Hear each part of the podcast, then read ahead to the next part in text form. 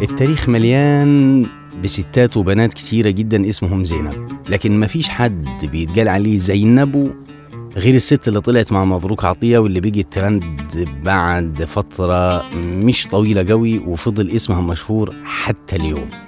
مفيش حد لحد دلوقتي يعرف مين اللي اتقال عليها زينبو بطريقة مبروك عطية. بس بعد خمس سنين في صحفي عمل معاه حوار وقال إن اسمها الحقيقي كزينب مش زينب وإنما ليها اسم تاني خالص لكن قصتها هي اللي حقيقية.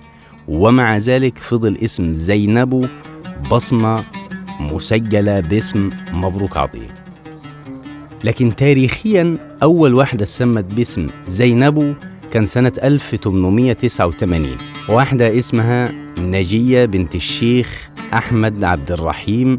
كان مدرس اللغة العربية لولاد الخديوي توفيق عباس حلمي الثاني والأمير محمد علي.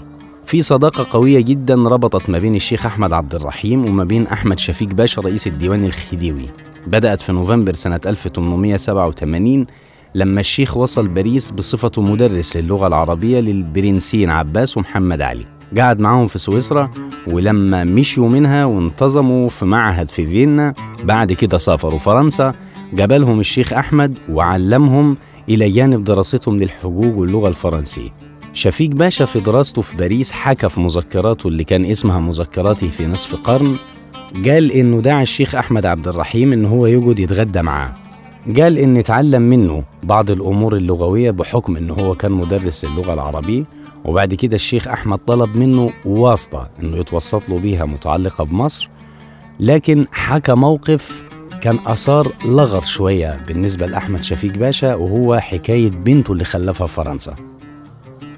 طول المدة اللي قاعد فيها الشيخ أحمد استقر في فرنسا اتجوز خلف كان أول خلفة ليه بنت كان عاوز يسميها نجيه راح لمصلحة التسجيل الأسماء المتعلقة بالسجل المدني في فرنسا وقال للموظف أنا بنتي عايز أسميها نجيه بس الموظف رفض. ليه؟ لأن اسم نجية ده غريب وكان شرط أساسي في القانون الفرنسي إنه علشان الراجل يسمي بنته أو ابنه لازم يكون اسمه له صلة بالثقافة الفرنسية أو حتى مستساغ.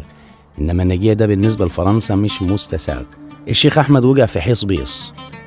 فراح الموظف اقترح عليه وقال له طب ما تسميها زينيبيو مشتقا من زنوبيا الشيخ أحمد وافق نظرا لأنه له صلة بالسيدة زينب كشكل اسم لكن فيما بعد مع نضج الضم سماها زينبو رغم إنها مسجلة في الشهادة الفرنسية زينيبيو واسمها في الشهادات الحكومية المصرية نجيه وهي دي حكاية أول زينبو في التاريخ المصري الحديث.